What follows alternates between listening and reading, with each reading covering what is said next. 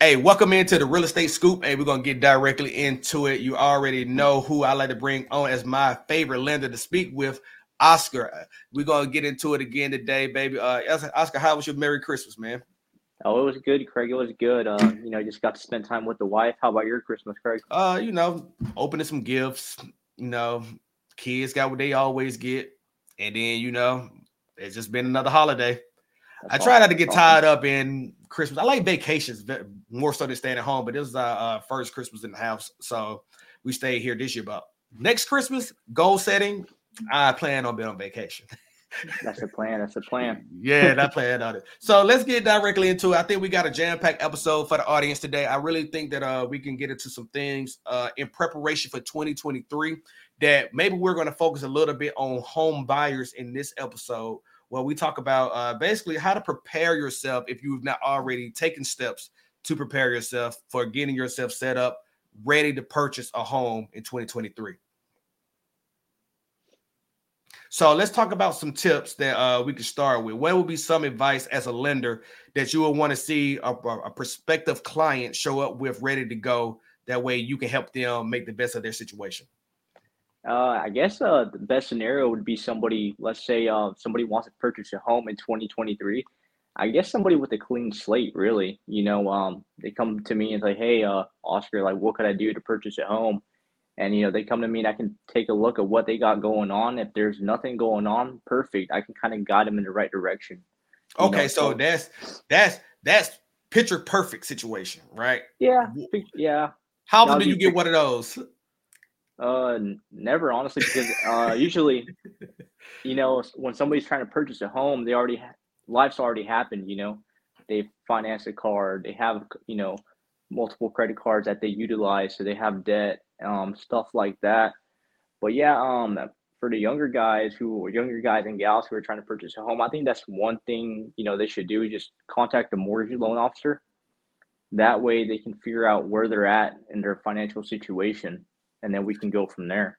So okay, so now typically, how does this usually work for you? I, I'm, I'm I feel like we already know the answer, but let's just see how this works. So typically, somebody says, "Oh, I want to purchase a home. Let me call my mortgage officer first, or do they?" Oh, I want to purchase a home. They call their agent first, or an agent yeah. that they think they want to meet with, and and that agent is typically one that has to reach, uh, have the person make the introduction for you with the with the client, or does it work where you just get the phone call first? No, so uh, nine out of ten times they contact the real estate agent first because you know everybody knows what a real estate agent is. You know, it's kind of like the sexy thing in the real estate industry. A real estate agent, a mortgage, a mortgage guy is not so sexy. You know, it doesn't sound sexy. So uh, I feel like that way that that way is more appealing to people. So they contact the real estate agent, and then the real estate agent refers business down to me.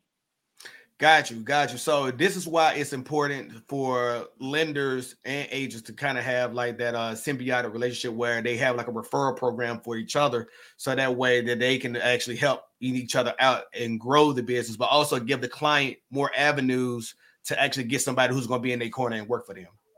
Yeah, yeah, yeah, and that's how it usually works. Um, you know, there, there's some, you know, some point in my career I want to, you know, refer business as much as I can to real estate agents, but that's just the reality of like the mortgage industry. Yeah, I mean, so I, I would, I mean, I would be highly impressed. I have not seen it, obviously, but I'm pretty sure it does happen a lot. Um, in certain cases where lenders get calls first and then they refer them back down to a, a business. I think like one of the, more of the big branch uh, lenders probably have that thing where they basically do referral programs. But I yeah, I even highly doubt they they really use those as much as well too. But okay, so we get to the point where um we get to the point where the person realizes they want to purchase a home, and then you realize that there's some things that happen in life, like you called them, uh, that they've already t- had action that has ha- happened, and they may they may be close to qualifying, but they're not ready to qualify yet. Before we get into what you would guide them or you know advise them to do, let's talk about what are some of the qualifications they need. Yeah, so some of the qualifications they need, I mean, they need like a you know a two year work history doesn't have to be exactly a two-year work history. If you recently graduated like from college or technical school, you can still use that as work history. You just we just need to see the transcript so you can back it up. And then because all the lenders want to see is that you have stable income coming in. Okay. Credit score? Credit score uh, just depends. Some lenders can only deal with like 620.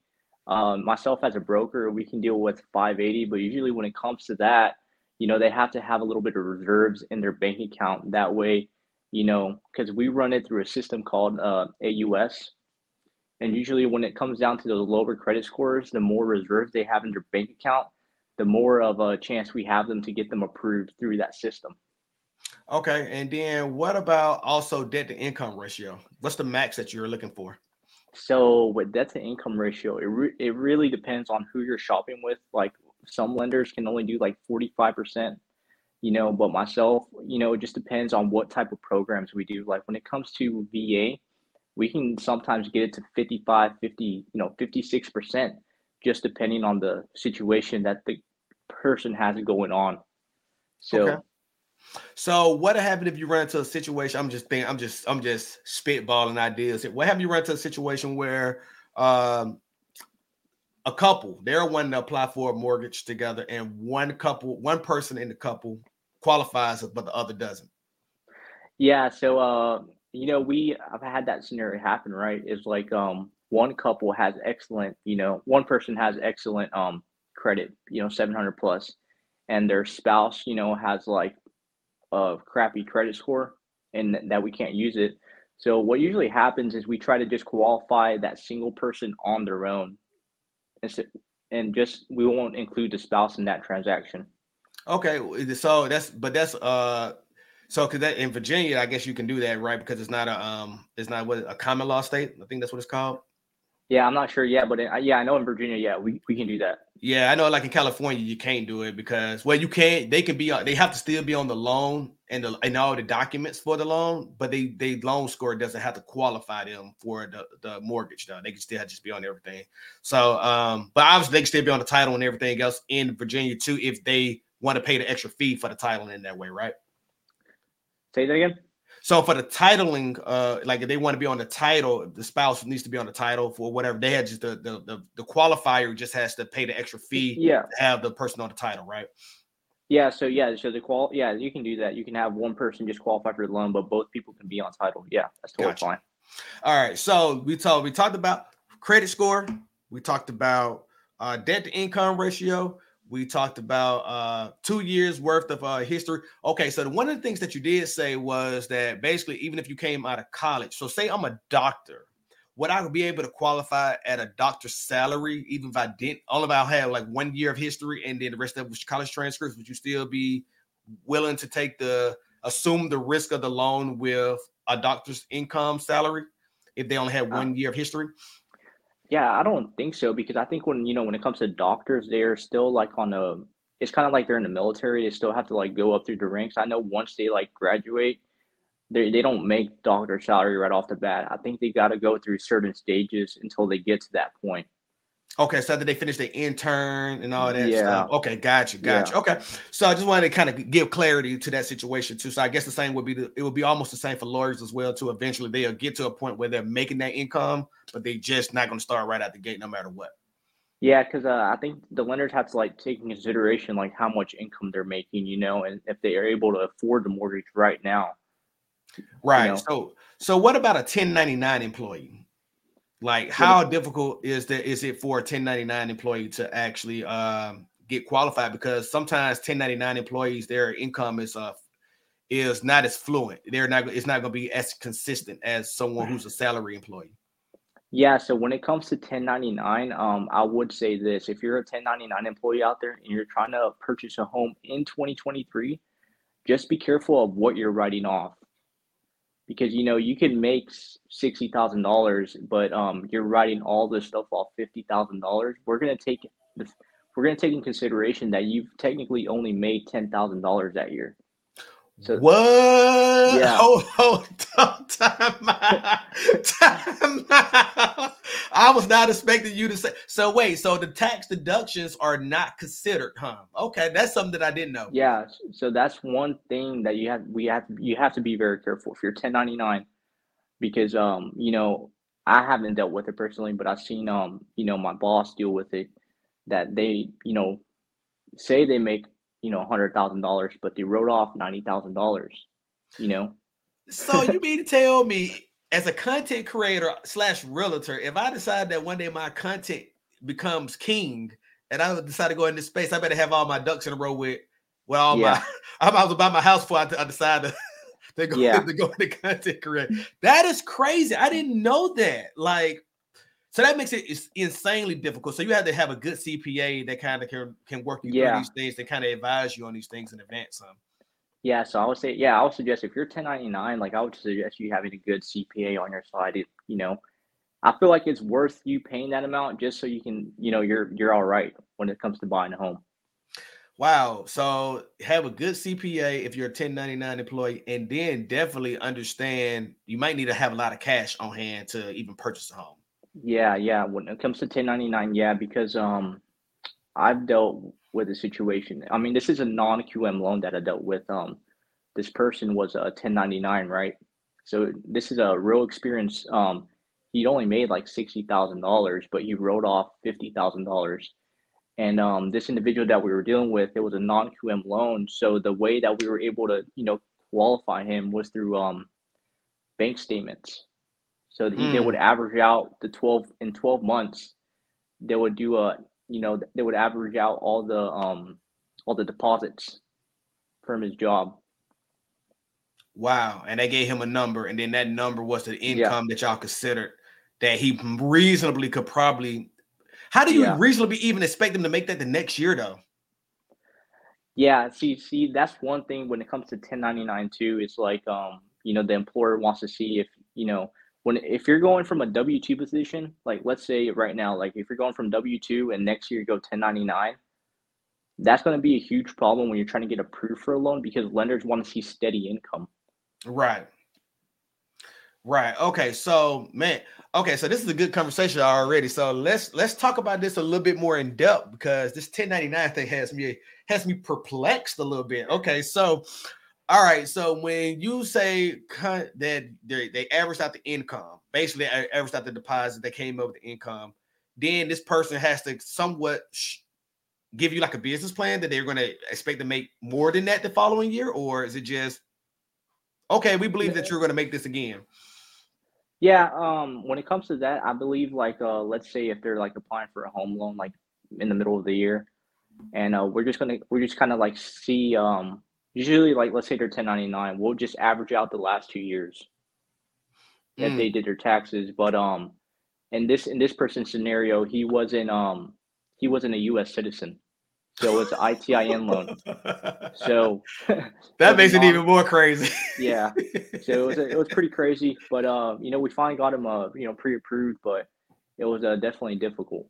That that basically shows that you had that y'all provided a great service. Y'all didn't get y'all just didn't shut it down and say, "Hey, well, you didn't qualify. We'll figure. We we sorry. Go try another broker." Y'all work with the person to figure out exactly detailed reasons why y'all could make it work and help that person secure a loan. Yeah, and that was kind of the advantage of you know working with me, uh, with the real estate agent. You know, she came to me like knowing that I could kind of like solve this problem for this individual, and uh, even though it was a um, you know, not when not QM loans, they come with high interest rates. In this scenario, he has to do a heavy down payment, but at least we kind of like provided something there for him. You know, we didn't reject him, and uh, we didn't give him the idea that he can't apply for a loan. You know, but he also had the he also gave y'all flexibility because he was able to make that that high deposit as well. Yeah, yeah, that too. I mean, uh, he was like re- like it all comes down to communication you know? There's you know i asked for the you know a year's worth of um bank statements. That way we can average it out. A lot of people when it comes down that path it's like they won't you know continue down. They'll be like they'll just give up and get frustrated. But um yeah so he he gave me all the information that we needed and we were able to like you know give him something, give him a pre-approval. Okay, so now let's talk about basically you kind of like already answered my second question because we was going we started down the pathway of actually talking about how someone gets qualified, right? What do they need? And then my my second question was going to be, okay, now they run into bumps in the road with their credit report. What what avenues do you have you help them with to try to get that corrected? Bumps in the road with credit report. What do you mean? Like they have a low credit score? Uh, lowest. Yeah, let's start with low credit score. Let's start there. Yeah, so when it comes to low credit scores, um, let's say um they're below that 580 mark, I would kind of. It just depends where where they're at really. If they, because a lot of the times, what I ask a, a person first, it's like, oh, how's your credit? You know, and usually they get it off these consumer apps. You know, like Credit Karma, Credit yeah. Wise. Uh, I'm trying to think. Credit Sesame. Which those are those are soft pools, right? Not full hard pools. Yeah, I'm not. I'm not too sure, but I know a lot of these consumer apps are kind of like inaccurate. Okay. So when whenever like uh they say, oh yeah, my credit score is like 580, I'm like, okay, that means it, it's a lot worse than not a lot worse, but it's a little bit le- worse than 580. You know, probably like 560 or 570. So when it comes to that, I always like kind of refer them to like a credit specialist. Got you. And now, then, what does the credit specialist do? So, as far as I know, I mean, I'm not. I don't know what they right, really do. Right, right, right. They're just supposed to help them with their credit, and the weird thing about that is they can't relay uh, to the consumer whenever they, uh, they get partnered up with the credit company. The credit repair company can't relay the information to the consumer, like what milestone they're at, which is really odd. What you mean by milestone? Like what milestone they at with a credit score or? Yeah, like oh, uh, you're yeah, you like you're almost there. Blah blah blah. You know. Oh, you um, just have to. They just have to keep on doing the work and then check it, check it randomly. I guess. Huh? Yeah. So hmm. um, yeah. So the credit, but the re- credit repair company can relay the information to me. What? Yeah.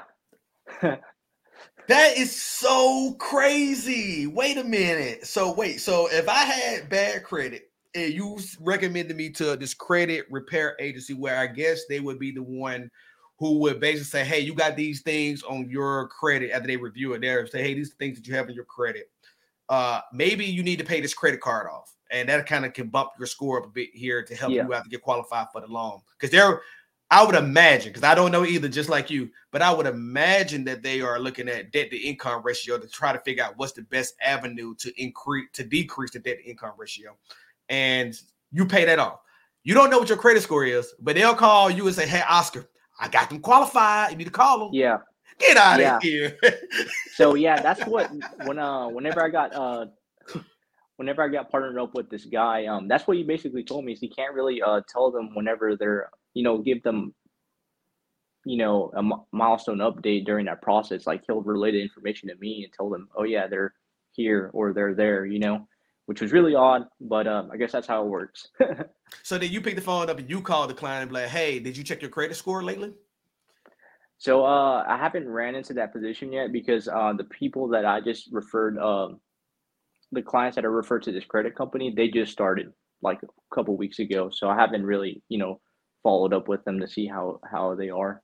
Now, for the agents listening to this podcast, which I appreciate you if you are listening to if you're agent. But if you uh, for an agent that's listening to this podcast, when they go into that that that section of having to get their credit looked at and worked on, how do you as the lender look at them? Is there a nurturing contact? Maybe you got to how how far down the pipeline do you see that them actually coming back and, and coming back for business?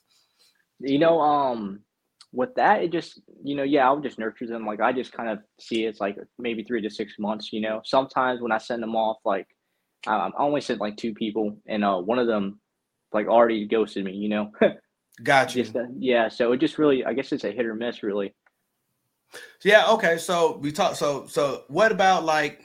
Okay. So if they may, so what what happened? They have a qualifying credit score, but they have some derogatory things on their credit report. Yeah, so when it comes to that, it's like uh one big uh red flag when it comes to that is like you don't want to have any any late payments in the last 12 months. Okay. So we kind of look at the credit report and if they have any uh late payments in the last 12 months, then uh you know, we just have to wait until you know that's clear. Because sometimes when we pull the credit report, you know, if I pull a credit report today, you know, it could be from a month ago and uh, it would it really you just have to calculate how far like where we're at right now and whenever you pulled it and what shows on that credit report if you get what i'm saying. Yeah it's basically like okay so i may pull your credit to, so this is what happens to a lot of people well we're going to get into the buying process here in a minute but this is what happens to a lot of people in the buying process i would guess it would be similar is that you may pull the credit today and a lot of the payments haven't either one been haven't been due yet or they are coming just about to be due and so they all looking positive standing at that point in time. But like during your closing process, it could be 15, 20 days in. All of a sudden, you made a derogatory payment, made a late payment, and now it shows up and the lender sees it. It's yeah. almost the same thing, right? Yeah, so yeah, it is almost the same thing. And one thing to keep in mind too, like right before you close, like if you're gonna buy a home, they like once you get that pre-approval, you know, and you're in that home buying like process and you like, you know, submit an offer and you're expected to close on X amount X day, don't like be buying a car like during that that during that process because they do a soft pull, you know, right before um like during the underwriting process. Yeah, so we're gonna talk. We're gonna come back to that because I got a lot of things about that part, right? Uh, that I can just just whew, it'll just make you give you chills up your spine. Worry about that part. But let's so okay. Let's talk about that. Let's let's slide into the pre-approval. So you finally you find a way where they're pre-approved, and then what does the pre-approval do? What is the pre-approval? It's not like no uh, no contract or anything. You're just saying, oh, uh, like this individual is pre-approved for you know let's say 300,000 like we kind of just did uh you know we analyzed the credit report you know we you know took in consideration like their income you know seeing where their debt to income ratio is at as well um and then we made we made an assumption of how much they're able to you know buy a home for that's basically what a pre-approval is now for some agents I don't know how many lenders talk like this, but for some agents, they don't want pre uh, they don't want pre-approval. They they went above pre-approval now. They're at let's get them. Let's I want a fully qualified buyer. Like if I'm going out and making these offers, I don't want it to be where they still have to get pre-approved for the loan. I want to know that this person qualifies directly for that amount. Have you seen that?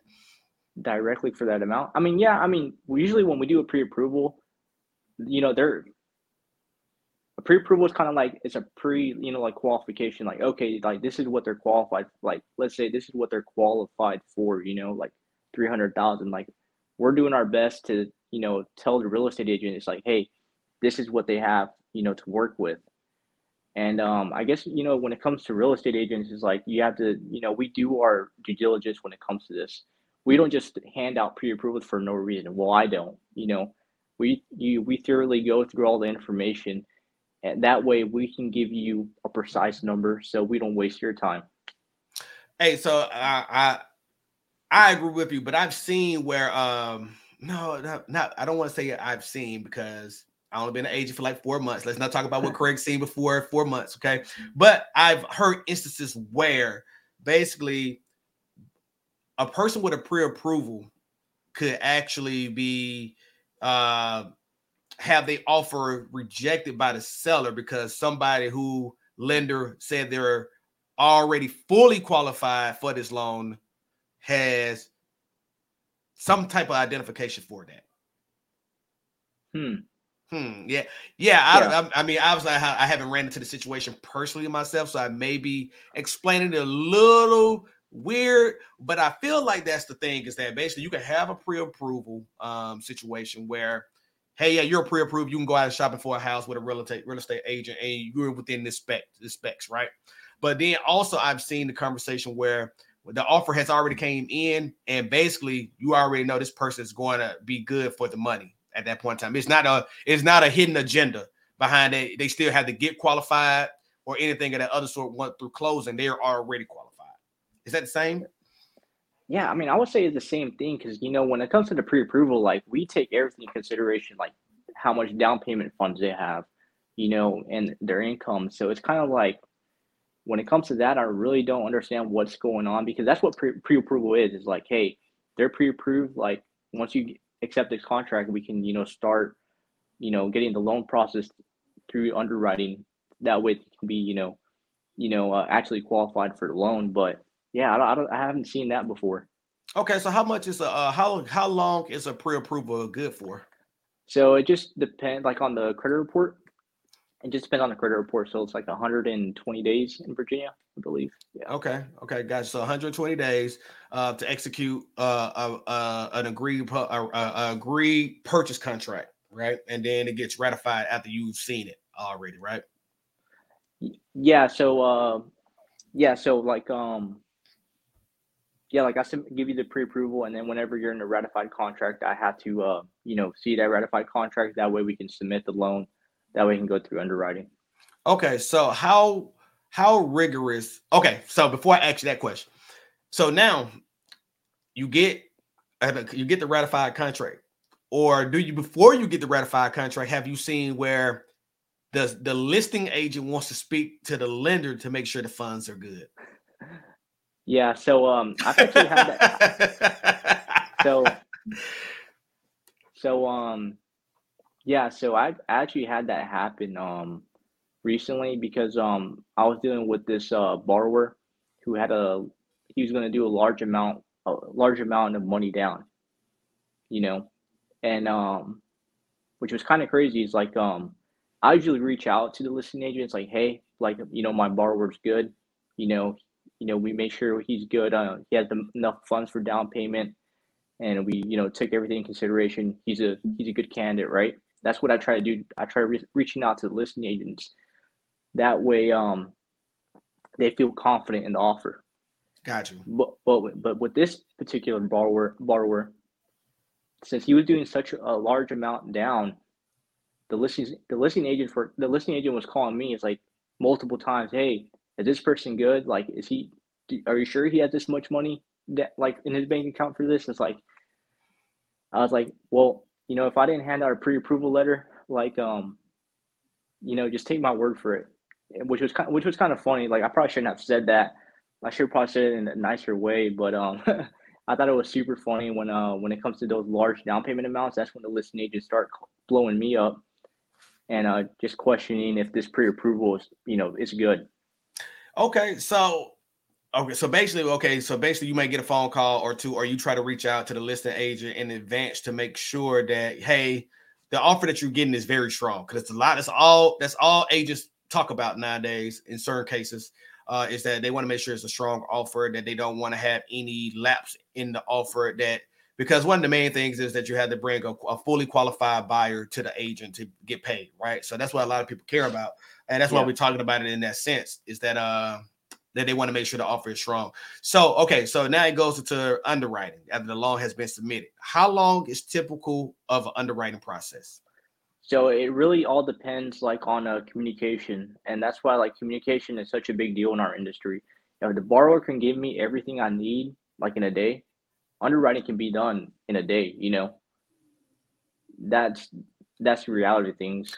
Really? Because I yeah. man, when I bought this house, underwrite well, both houses, when I bought both houses, underwriting took about 20, 22, 23 days. Well, the first time I bought it, I don't think we wasn't at this electronic, this electronic life that we are now. Like DocuSign was a thing then, yeah. but it wasn't. You, I was still getting documents in the mail, still like at that point in time. But this time, it still took about 24, 25 days. Got it. Yeah. So no, when it comes to like underwriting, we can get it done pretty quick. Um, I know like we're a broker, we shop with a whole bunch of lenders, but we have like we have great relationships with the account executive with these lenders.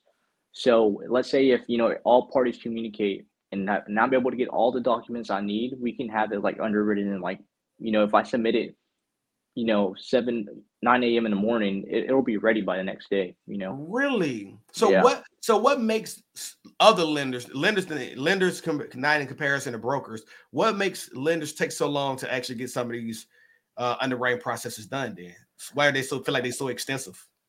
So um, I I honestly believe um when it comes to these other lenders, like um, you know, it's uh I feel like they're just I, I really don't know I really don't know why people take so long, but I think it comes down as like maybe some of those lenders are getting paid hourly, you know, so maybe they're just taking they're just taking their time. I have no idea, to be honest with you. I would I would expected that answer. That's not the, the answer I was expecting. Okay, okay, that's reasonable. I can see that if they are a paid employee on the clock and not on uh, on basically closing the loan and getting uh, getting whatever they I don't know how how lenders get paid, by the way. Speaking of which, but um, but at the end of the day, closing a loan, I'm pretty sure it has a value on it, and that value gets paid out. So why why waste time uh on a loan that you can that you can already qualify right away? I, I yeah. see your point. And then I, I think there, I mean I also got to take in consideration. There's a lot of information too to digest, type to digest. So they're probably just like going going through a whole bunch of inf- information, and pretty sure you have to like have attention to detail because you're going through so much information, and you don't want to get anything wrong too. That could yeah. be a thing too. Okay, so now we let's get to the point where you were saying about um, things that you should avoid while you're in the underwriting process closing after you got your pre-approval letter and this goes all the way up until closing of that loan and i would even suggest 24 hours after the loan closed right don't even, don't, even, yeah. don't, even, don't even think about it until 24 hours after that have you been in that house or you had those keys in your possession for about 24 hours first and foremost right so uh like you were saying that you know don't go out and purchase a car don't even do a mm-hmm. soft pull on a car don't even touch your credit at all make all payments on time and yeah. don't touch no more of your credit until after the you got those keys of the 24 hours later. Yeah, that's what I, w- I would suggest doing because I recently had a nightmare. Um, tell you tell you really quick, but uh, this borrower I was helping out, I did a pre-approval on him, but when I pulled his credit, he bought the car like two days ago, right? Like two days before I even pulled his credit, so it didn't show, show up on the credit report. And um, we're supposed to close uh next week, so, uh, you know, the lender did a soft pull on his credit right before closing, and it showed that he bought a new car. Mm. Right, but we didn't catch that. We didn't. I didn't factor that into the debt to income ratio because it wasn't on the credit report at the time. Mm. Yeah. So, uh, so yeah. So don't don't think you can be sneaky. You know. You, oh, he, I have the pre-approval letter, and he hasn't asked me about his new car. You know, if if it does come down to it, and you do buy a car during the process, just you know, just let somebody know during that time. Yeah, because it still may not affect the debt to income ratio, but yeah. it but you got it's got to be taken into consideration, and yeah. it could disqualify the loan, and it could disqualify the purchase that you actually try to make, which can make you lose your earnest money deposit too, right? Yeah, yeah, it, yeah, it could. And then uh, he did get disqualified for the purchase, but luckily, um, we were able to work with him and then figure out what he can do to close on time, which was great, you know. But it's kind of it's kind of crazy how uh, things just happen like that. mm, yeah, I mean that that goes for furniture for your house. That goes for appliances for your house. I mean, I know you want to get all these plans done while you are waiting to move into your new home and you're super excited, but don't touch none of that credit until after you had those keys for 24 hours.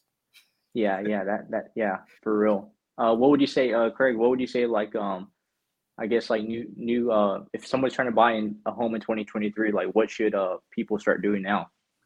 I think that you need to identify your. This is one of the things I was going to ask you about after we was going to close back on this because there's some tips and tricks to consider here. But I would say to me, you need to understand if you are ready to move.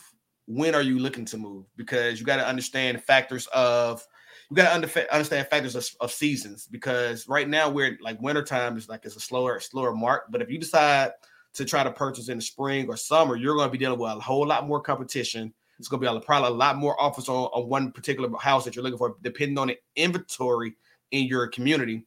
And that's going to make it a little bit more competitive for you to actually find a home of value for yourself because value usually raises in the spring and summer um, and it kind of like stagnates and, and decreases in fall and winter where you see price reductions come from. So that's one thing. Clean up your credit in advance. Pull your credit report uh, prior to even reaching out to a realtor or even reaching out to a lender because you want to see what your credit score is. And then once you do reach out, have that information available so that way, like especially if you reach out to me, I can refer you. Okay, well, let me get you over to Oscar so we could talk about this. So that way they can see if you can even qualify. So that way, if you don't qualify just yet, at least by the time that you want to move, that you're able to now decide, let me get my life together and get in this direction that I need to go to actually be qualified. And I think one of the most important things that you said is no late payments for the last 12 months.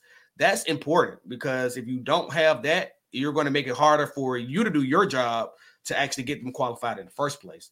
So yeah. those three factors alone are things that I consider. But one of the main things that I would always tell anyone know how much you want. Don't worry about how much you qualify for. Worry about how much you want to pay the mortgage. That's okay. the main thing, right?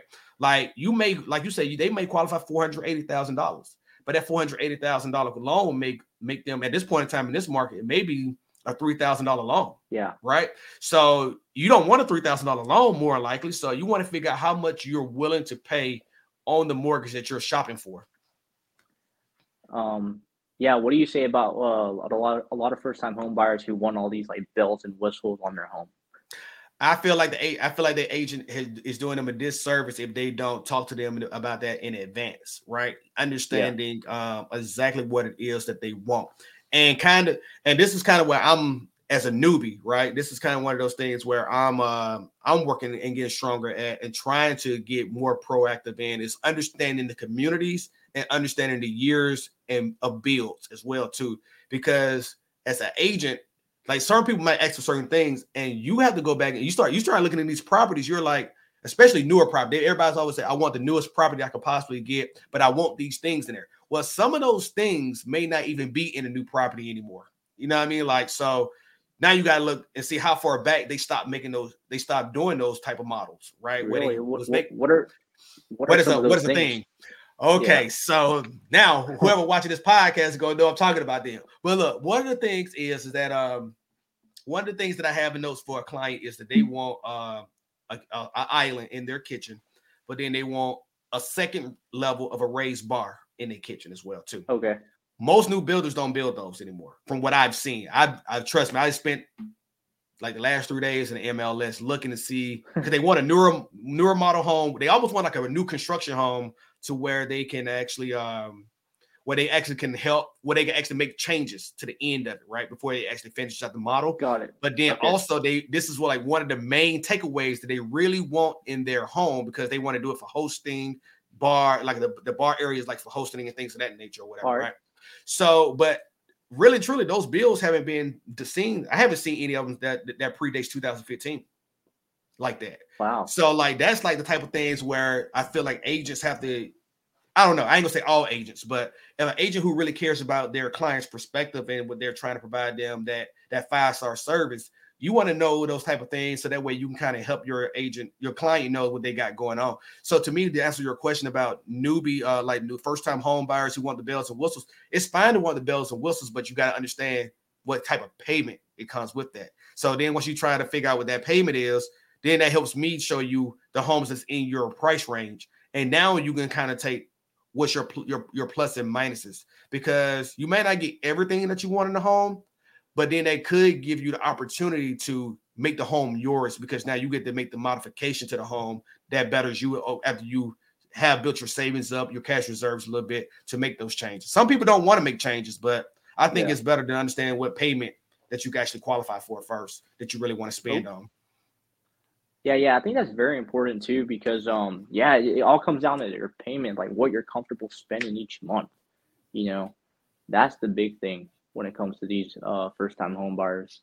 Yeah, I mean, I'm I'm all about I'm all about the bells and whistles. Trust me, if you yeah. want to if you want to go look at all the bells and whistles, I'll I have no problem showing you all the bells and whistles, but let's make sure you qualify for it first. But then two, let's not get you buyer's remorse because you go look at a home that is so over overdone with bells and whistles, and you don't even qualify to buy it, or yeah. you don't want the payment.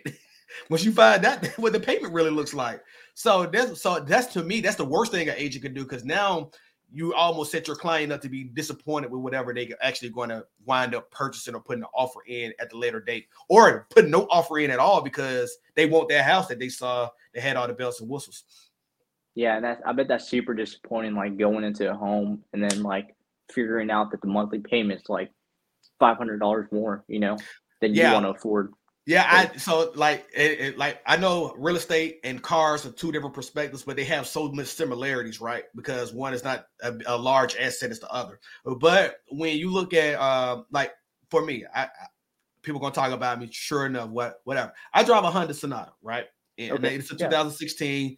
I had made chief, and and I was like, man, I'm going to buy me a new car. So I looked at the actual, this is in 2016. I actually went and looked at the 2015 Honda Sonata. I'm like, I'm gonna get the 2015. I don't even need a newer model car. I'm just gonna get the 2015. So I got there and I got in the car. I'm like, man, this thing ain't as, as bad as I thought it was, man. So you want to look at the 2016? I said, sure. Let me go look at it.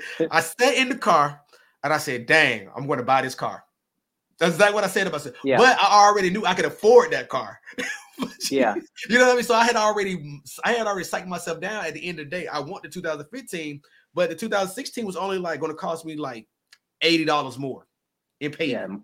Yeah, okay, well. so might as well mm-hmm. get the 2016. So that's what I mean when you talk to clients, you want them to kind of know, you know, where what the, what their expectations are and helping them guide themselves through the expectations.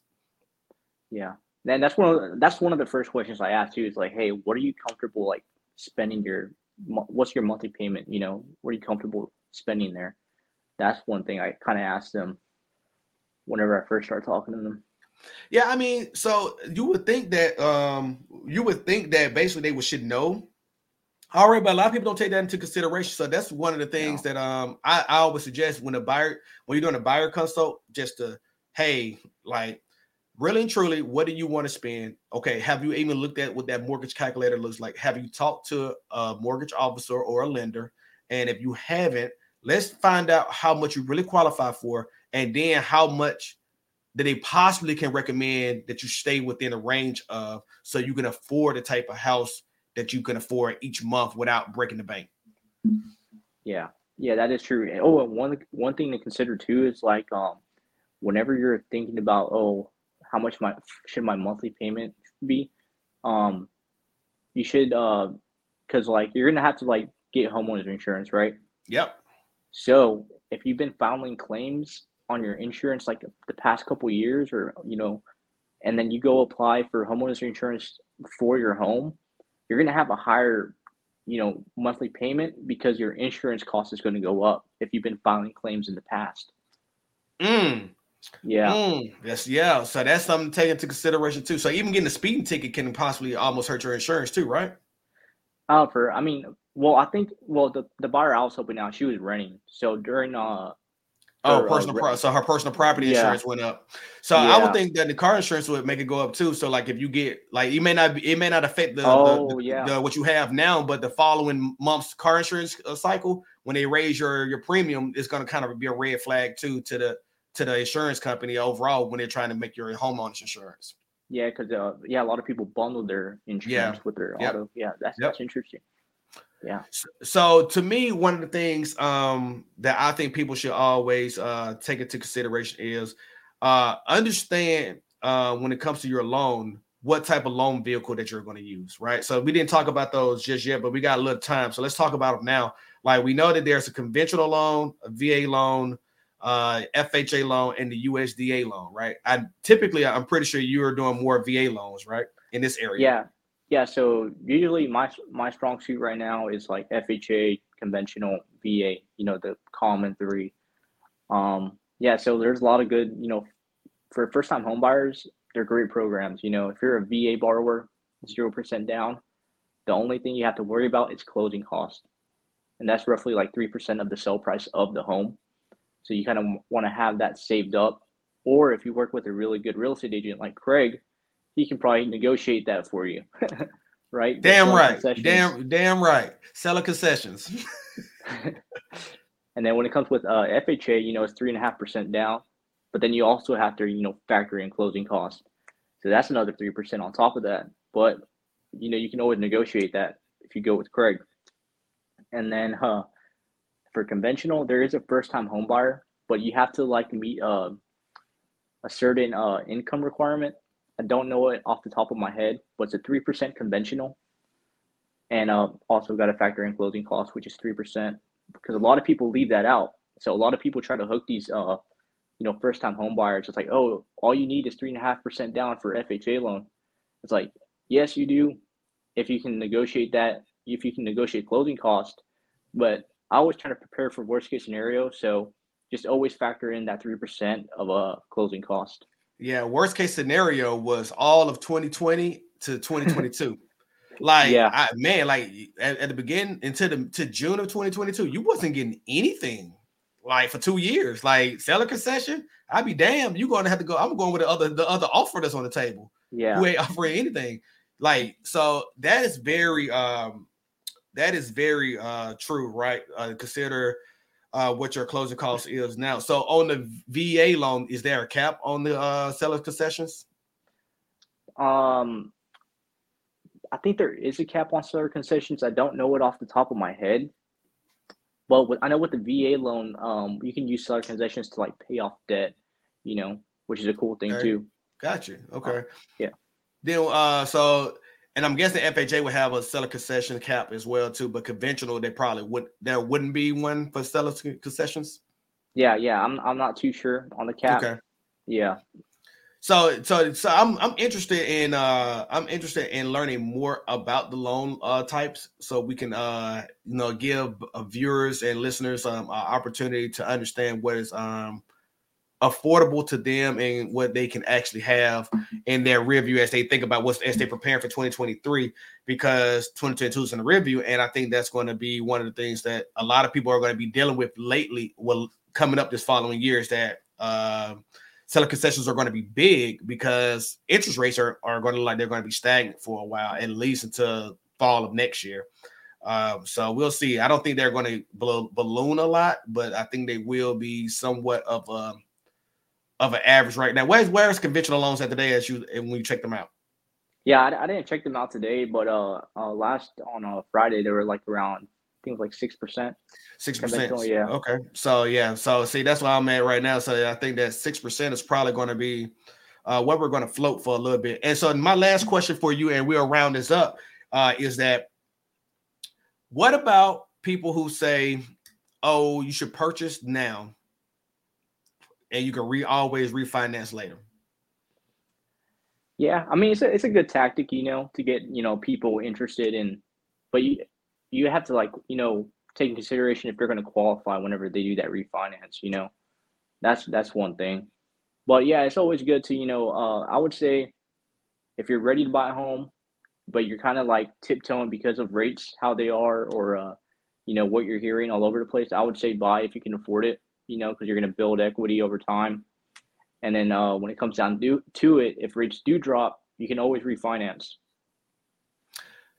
You know, I think a lot of agents are pushing the buy now because you don't really know what's what the hell's going to happen in the market, and then eventually, you know, you will get the opportunity to refinance when rates eventually drop. But I think what clients don't really understand, and what it's hard, it, it's hard on agents. This is the hard part on agents because it is a it is a paradigm where you have to understand where yeah, rents are up against your neck. You're basically you're basically either spending more to rent or about the same as it would the cost to own at this point in time when you take everything into consideration. Um, but a lot of people also have this this fanatic dream of what they saw from 2020 to early 2022 should be the norm when it really isn't. Um, yeah.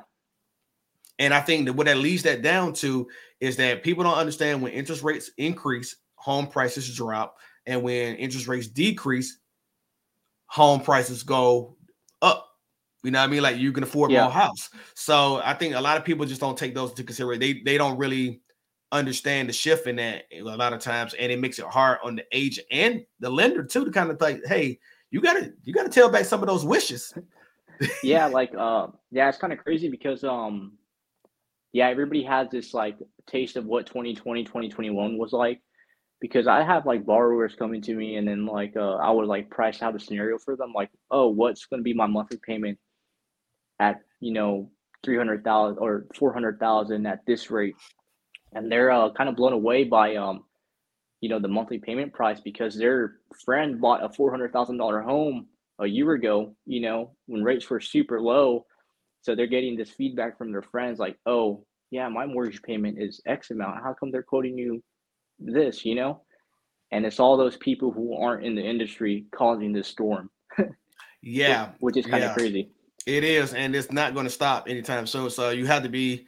This is why I think it's important to have a, a power team in your corner, like a lender and a realtor who basically speaks the same language and kind of understand what the what the market and environment is looking like, so they can give you sound advice on how to go about building yourself up, or at least building out your reserves to actually be in the market to afford a home. Because home on is nothing like home ownership, you know, and and only way you understand that is if you actually been a homeowner or you're potentially trying to be a homeowner and you're sick of renting. Like really and truly, that's the only way you'll know. And Yeah. so that to me is where I think uh, I'm at too. Is that I don't believe a refinance scenario is for everybody. Uh, and you de- and like you said, you definitely have to qualify for again. you know, and to even get that rate down. And then in a lot of these cases for refinance, you got to have the, the, the the cash for closing costs too, right? Yeah, because you got to take it. It just depends what like a loan type you're trying to do, and then you have Right. to take into consideration the loan to value um, of the program. So you got to factor that in. But when it comes to refinances, you just got to think it's like where you're going to be at like a year or two years in life. You know, are you going to switch jobs? Because if you switch jobs, that might disqualify you depending on what job you go to. Mm, Right? Let's say if you go from W two to 1099, that's definitely going to be a rocky road because it's not steady income. Man, I mean, you're it right. could it, it could be steady income, but it's, to, it's totally in a different field, you know. Yeah, But, and you got um, and then you might be, they may be sending 12 months of bank statements over to you, so you can average, average Yeah. it. Yeah, that yeah, that was for uh, the non uh, qualified mortgage loan. But yeah, yeah, yeah. yeah. Man, But- that's crazy. It's, it's a lot. Oh, was that Craig? No, I ain't saying anything. Go ahead. I was listening. Yeah, it's a lot. It's a lot of factors when it comes down to it. That's why it's definitely you know great to have professionals in your corner. That way, you kind of we'll, do all the hard work while you just sit down and relax. Right, right.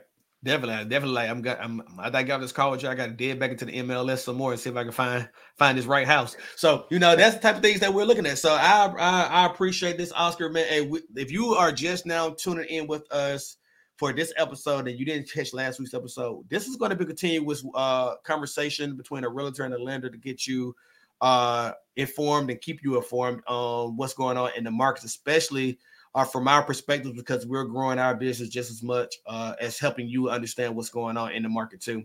So you're getting an interesting take and perspective from uh, two people who just entered the real estate market to help and service the community. And we're going to continue this uh, to, to build upon these conversations and and see how far we take this. Yeah, yeah, it's gonna be exciting. Yeah, thank you, whoever just uh is you know is gonna watch this. Um, if you have any questions, just hit us up.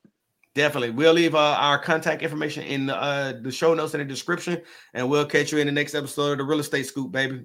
So y'all have a good day. We'll talk to you soon. Bye, Craig. Bye.